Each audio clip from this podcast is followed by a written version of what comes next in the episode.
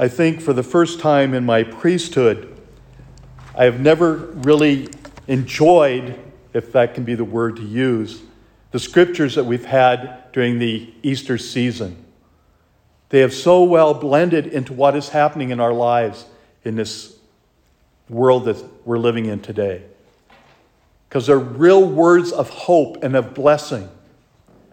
That even in the worst of times, the Lord is always present to us. He gives us Himself to give us everything that we need to overcome the circumstances in which we live. Lord, let your mercy be on us as we place our trust in you. Isn't that the key to all of our lives? But sometimes we have to step back, especially when things happen in our lives that we would never expect. How the world can change everything that we do and are familiar with, become totally eradicated. And we have to look at something totally new and different. That can bring us great hope. Yes, things are different, and they may be different for a while, but the Lord has never changed. The Lord is still here. This is the first time in 42 years that I have not sung the Exultet for Easter.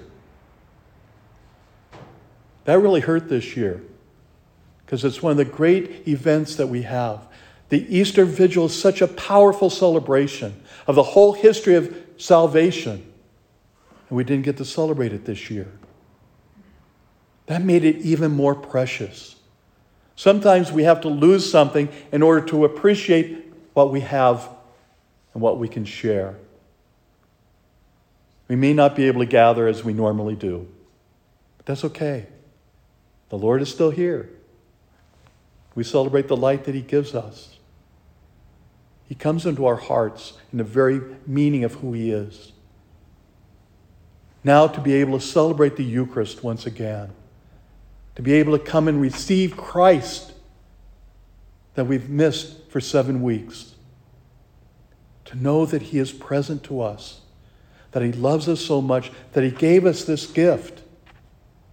Now, to be able to receive that gift and really take it to heart a gift that we've missed.